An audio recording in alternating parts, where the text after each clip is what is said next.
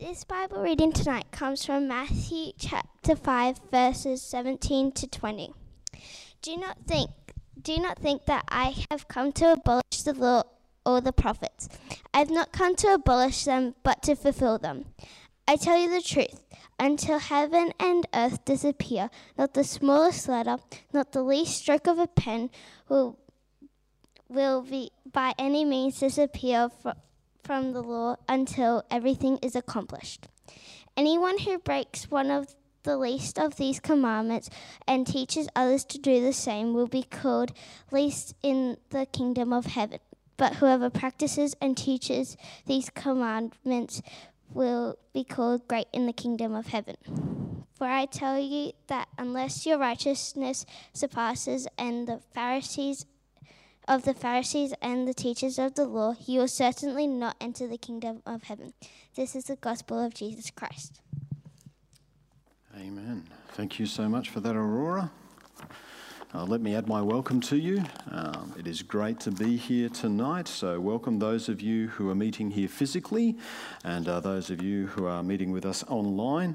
Uh, wherever you are, whatever you're doing, it's good to gather and to hear from God. And it's been a great service so far. Really enjoyed uh, gathering with you and worshipping God together. Let me also thank those of you who sent a number of messages and things welcoming me back to work. Uh, it's always great to receive those messages, it's encouraging, and uh, I really do appreciate receiving them. Uh, tonight we're going to be looking at uh, Matthew 5 17 to 20. And before we get into that, it's worth having a look at uh, the context uh, of this passage. And uh, Matthew 5 to 12 is that passage of scripture um, that we call the Beatitudes. And in reality, what is listed in the Beatitudes are the characteristics which those who confess to being Christians should be manifesting in their lives.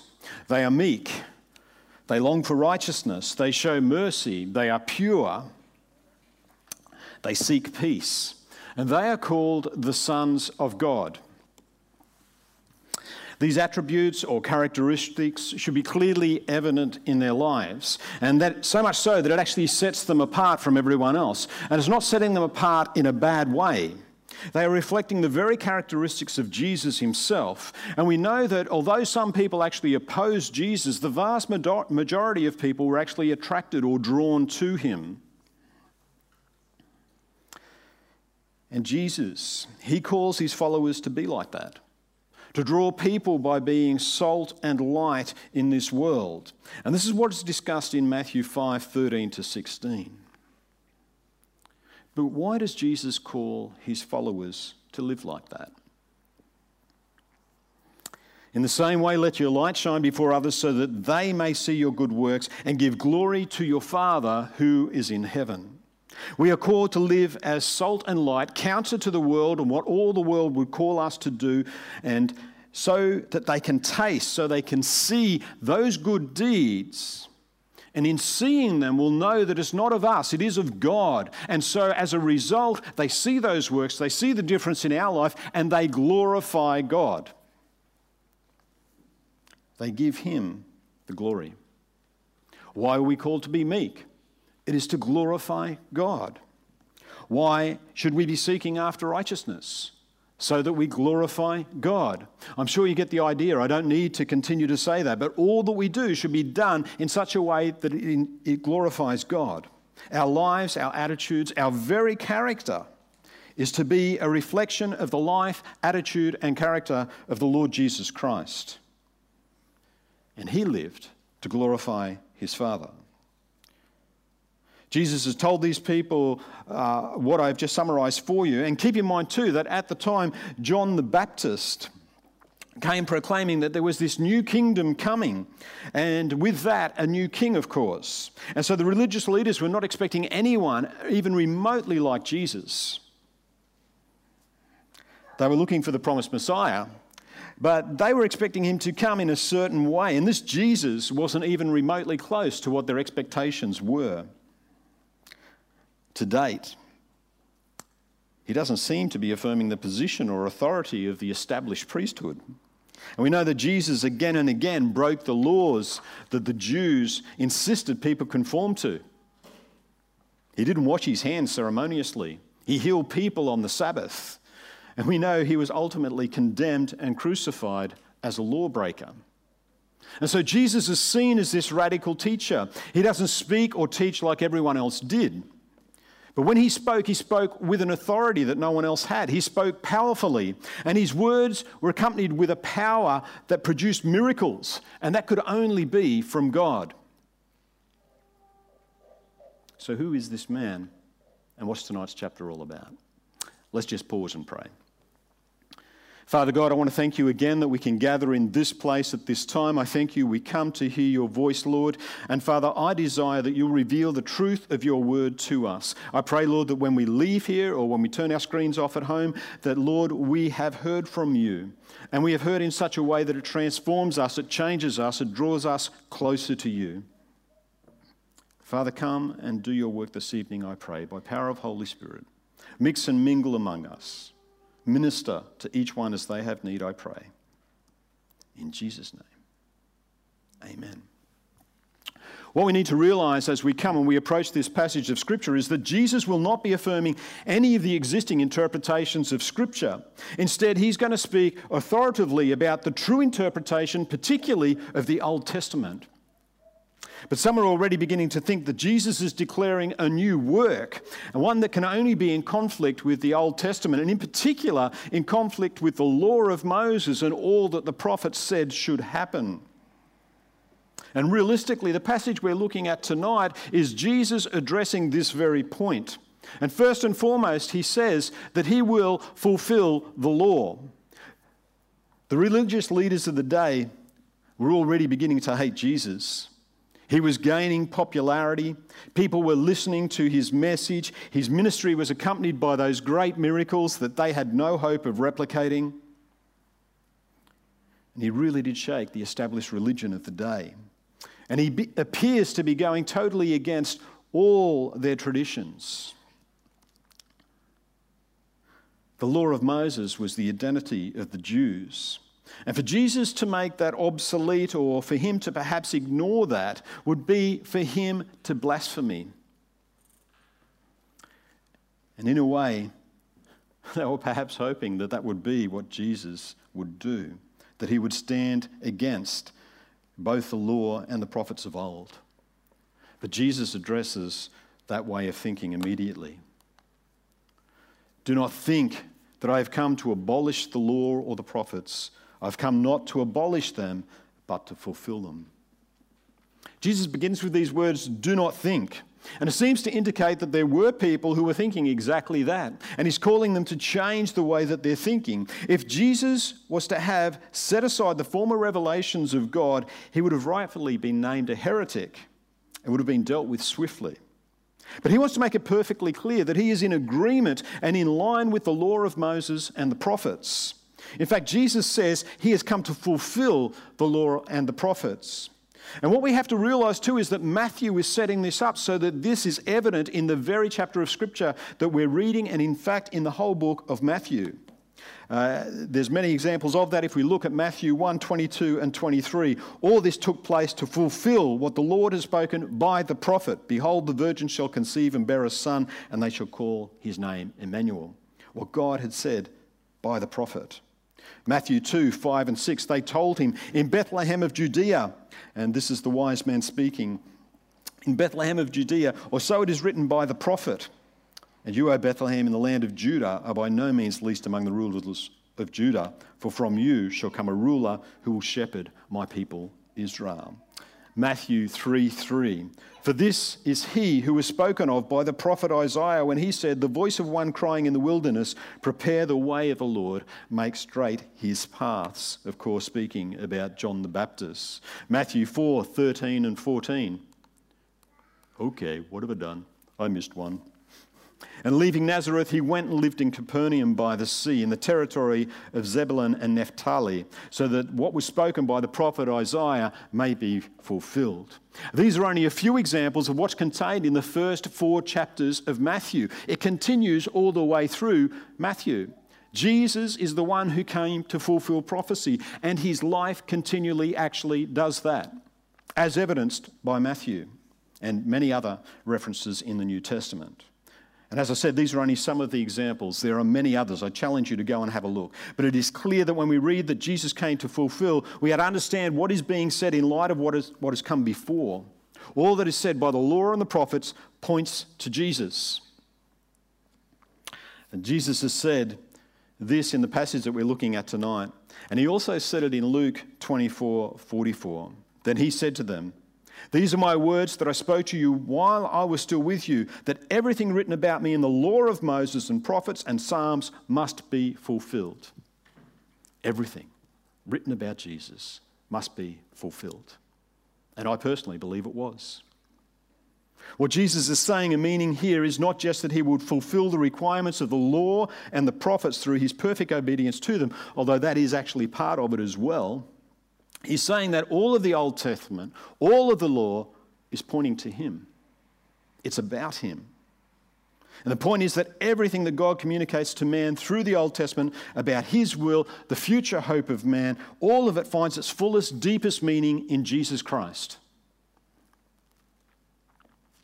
Jesus' desire is to take his disciples and indeed all of us into a deeper understanding of Scripture and its original intended meaning.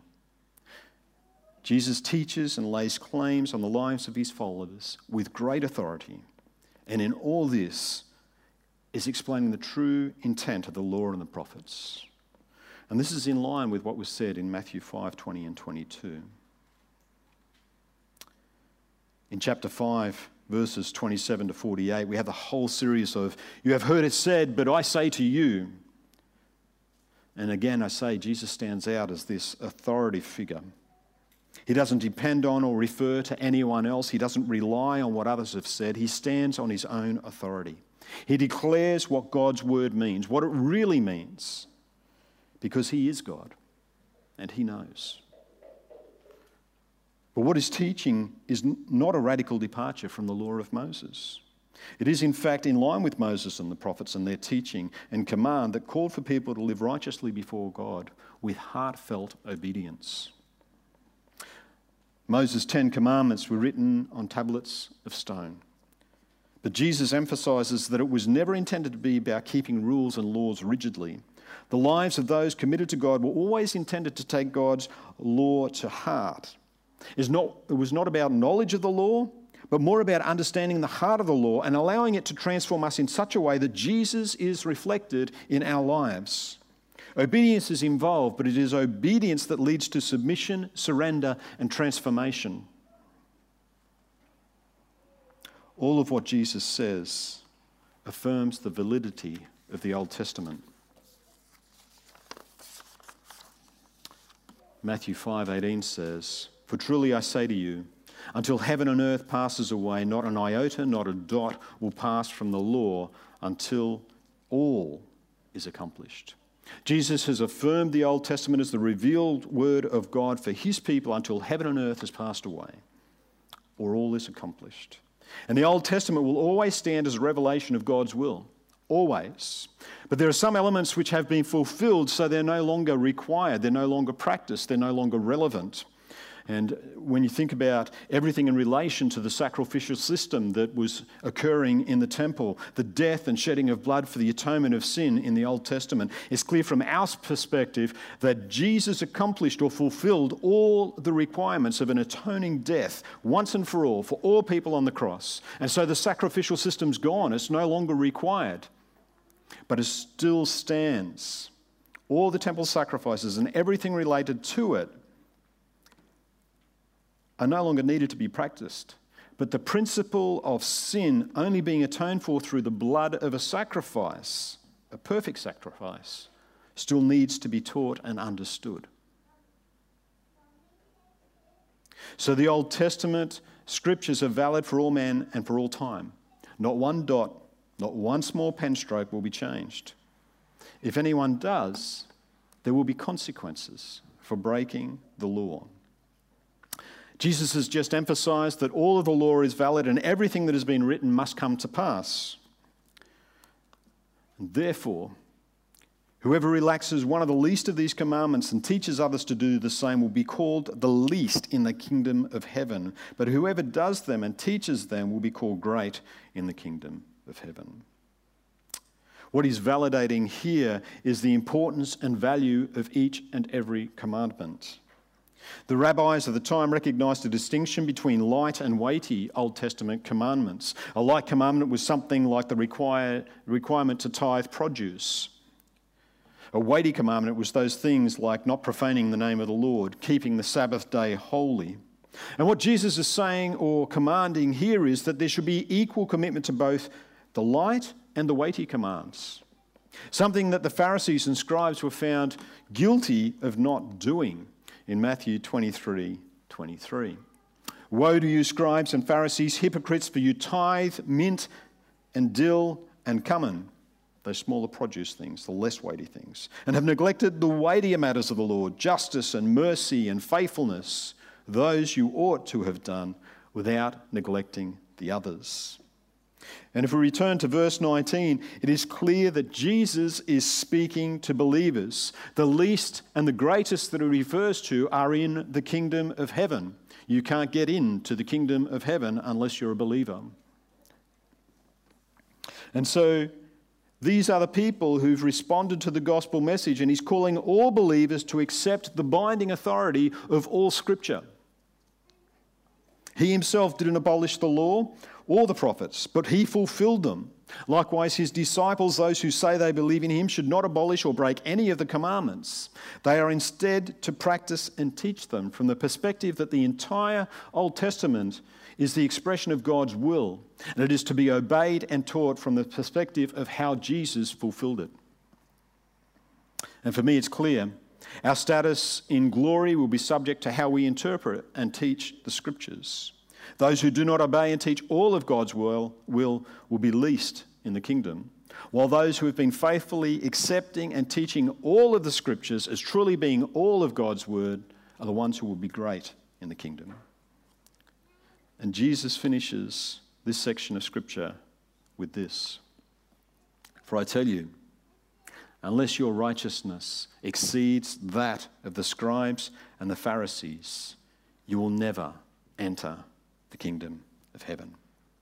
So, as I just said before, Jesus was speaking to his disciples about those who were believers who will actually be in heaven. And now he's shifted. He is speaking to a wider audience. And it's a shocking statement. The scribes and the Pharisees were the epitome of ethical righteousness, they were held up there.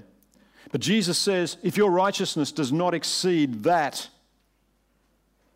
of these scribes and Pharisees, you will not enter the kingdom of heaven. The majority of these leaders had slipped along the way. Their faith had become legalistic, self justifying, uh, faithless religion instead of a heartfelt commitment and the consequent submission and obedience to God. These men were well known to rigorous, rigorously live out the commands of the Old Testament. Their adherence to the Old Testament law was legendary. And Jesus says that does not gain you in entry into heaven. And think about that.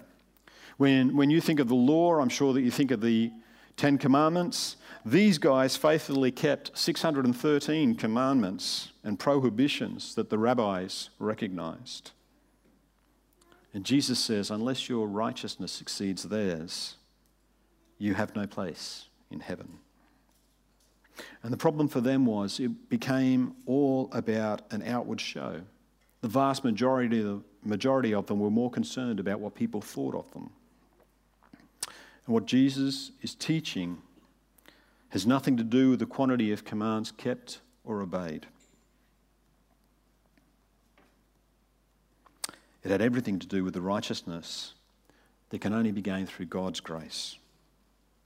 Jesus came to fulfill all the requirements of the law. His life demonstrates that the Old Testament law and prophecies point to him. He is declaring that the only way to reach God, the only way to bring honor and glory to him, is being delivered through God's one and only saving plan, the Lord Jesus Christ.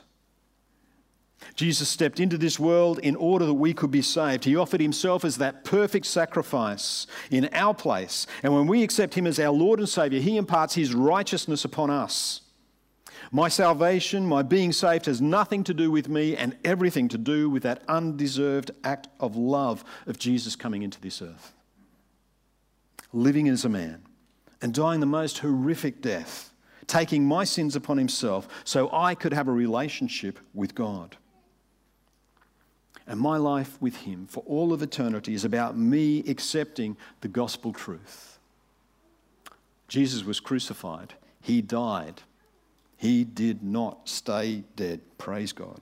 He rose on the third day, fulfilling scripture again. Then he ascended into heaven. He's now reigning at God's right hand, interceding for you and me and all believers everywhere. And one day, he's coming back and he's going to judge the living and the dead. And that's going to be an awesome day for us. God said it. I've read it. I believe it. It's God's word. The question we have to ask what does that mean for me? And how does this apply to my life?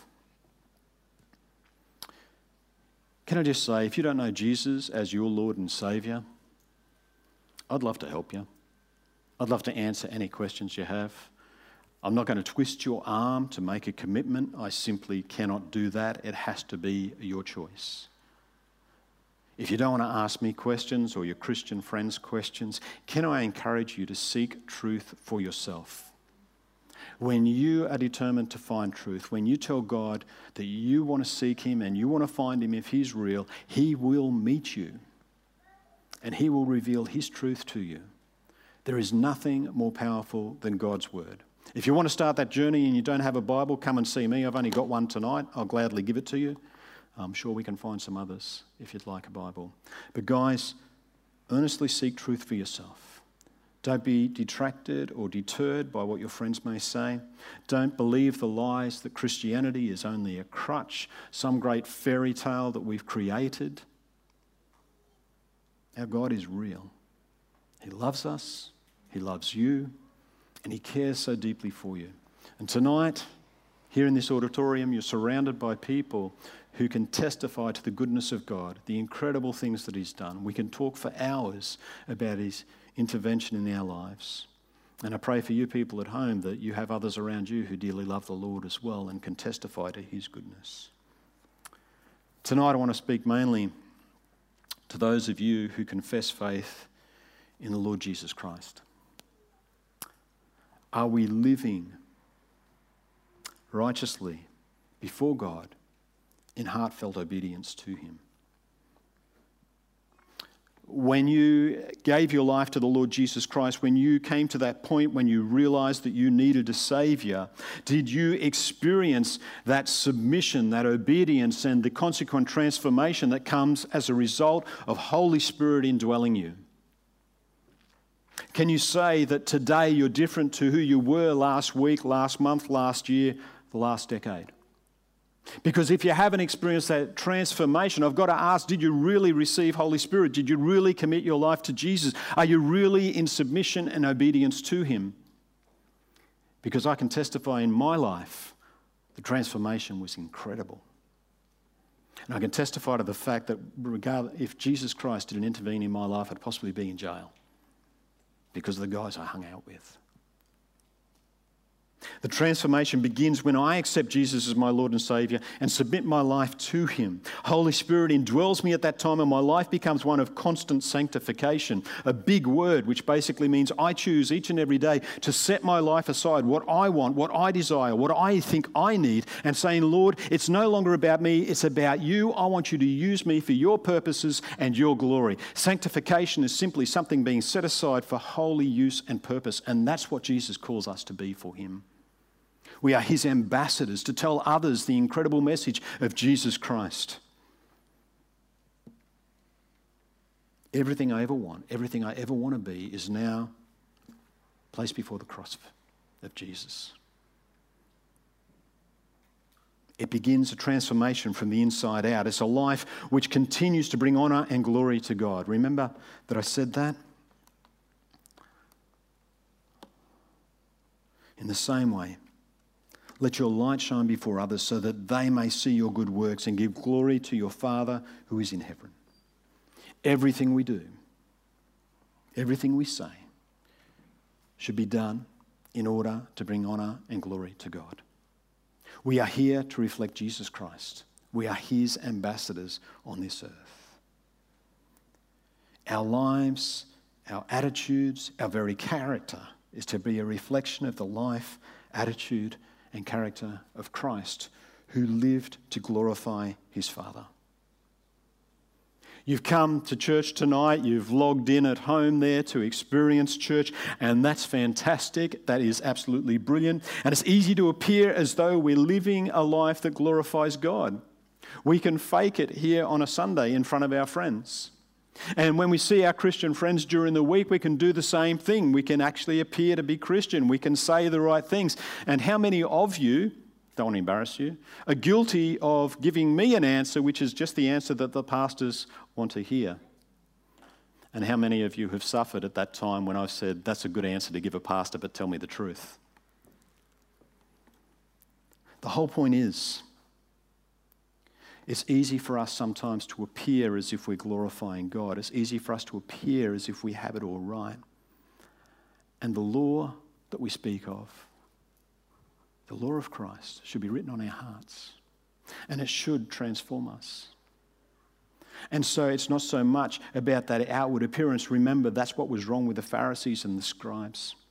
And so I want to ask you when you leave this place tonight, what you do between here and your home, which I've got no idea what that would be, does that glorify Christ?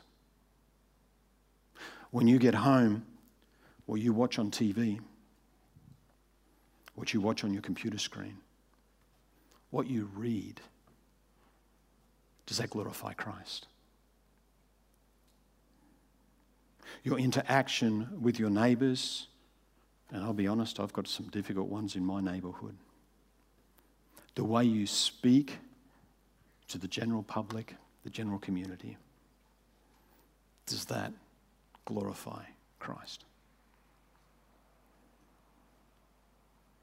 all we do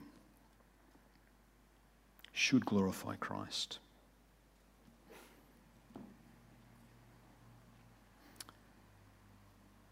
Think about that in light of the dots and the iotas.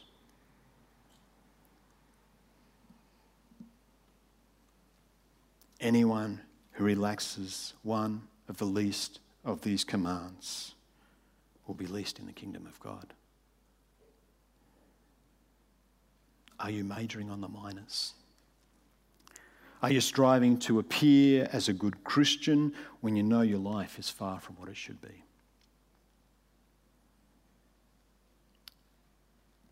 All we do should be to glorify God. We come to church so God can be glorified. We read our Bible so God can be glorified. I ask again is what we do outside of this glorifying to God? Do our relationships glorify God? Our attitude should be to live for Him and to glorify Him in all things. And I just want to ask you if that's not you, you're not going to be judged. You're not going to be cast out. This is between you and God. But I encourage you to come speak to myself, Pastor Daryl, a trusted Christian friend. I'd love to pray for you. I'd love to help you glorify God with your entire life. My purpose as a pastor is to grow people spiritually. I hope some of you have experienced that. I'm greedy. I want to do it more. I'm not interested in anything else. And that's why I want to help you. Let's pray. Father God, I thank you for the power of your word. I thank you for how it challenges us. And Lord, tonight, you know the hearts of each and every person here. And you, Lord, you know what they do on their own time. I don't. And so, Lord, I pray by Holy Spirit, by His power, and for His glory that you'll move amongst each of us tonight, me included. And the Lord, you'll put your finger on anything that we need to deal with. You'll point out those things that we do which do not glorify you. And Lord, which are detrimental to our relationship with you. And that you'll call us to account. You'll call us to that point where we will come and repent and ask for your forgiveness, restoring our relationship with you and going on further with you. Lord, we got a whole heap of young people here tonight, and I, I just love them to bits. But Lord, I want to see them in glory. I don't want to see them led away by this world. So, Lord, will you speak to them? that doesn't excuse the older ones of us here either, Lord. But in particular, I want to see these guys grown in faith. Help us all, Lord, to live for you, I pray. In Jesus' name, amen.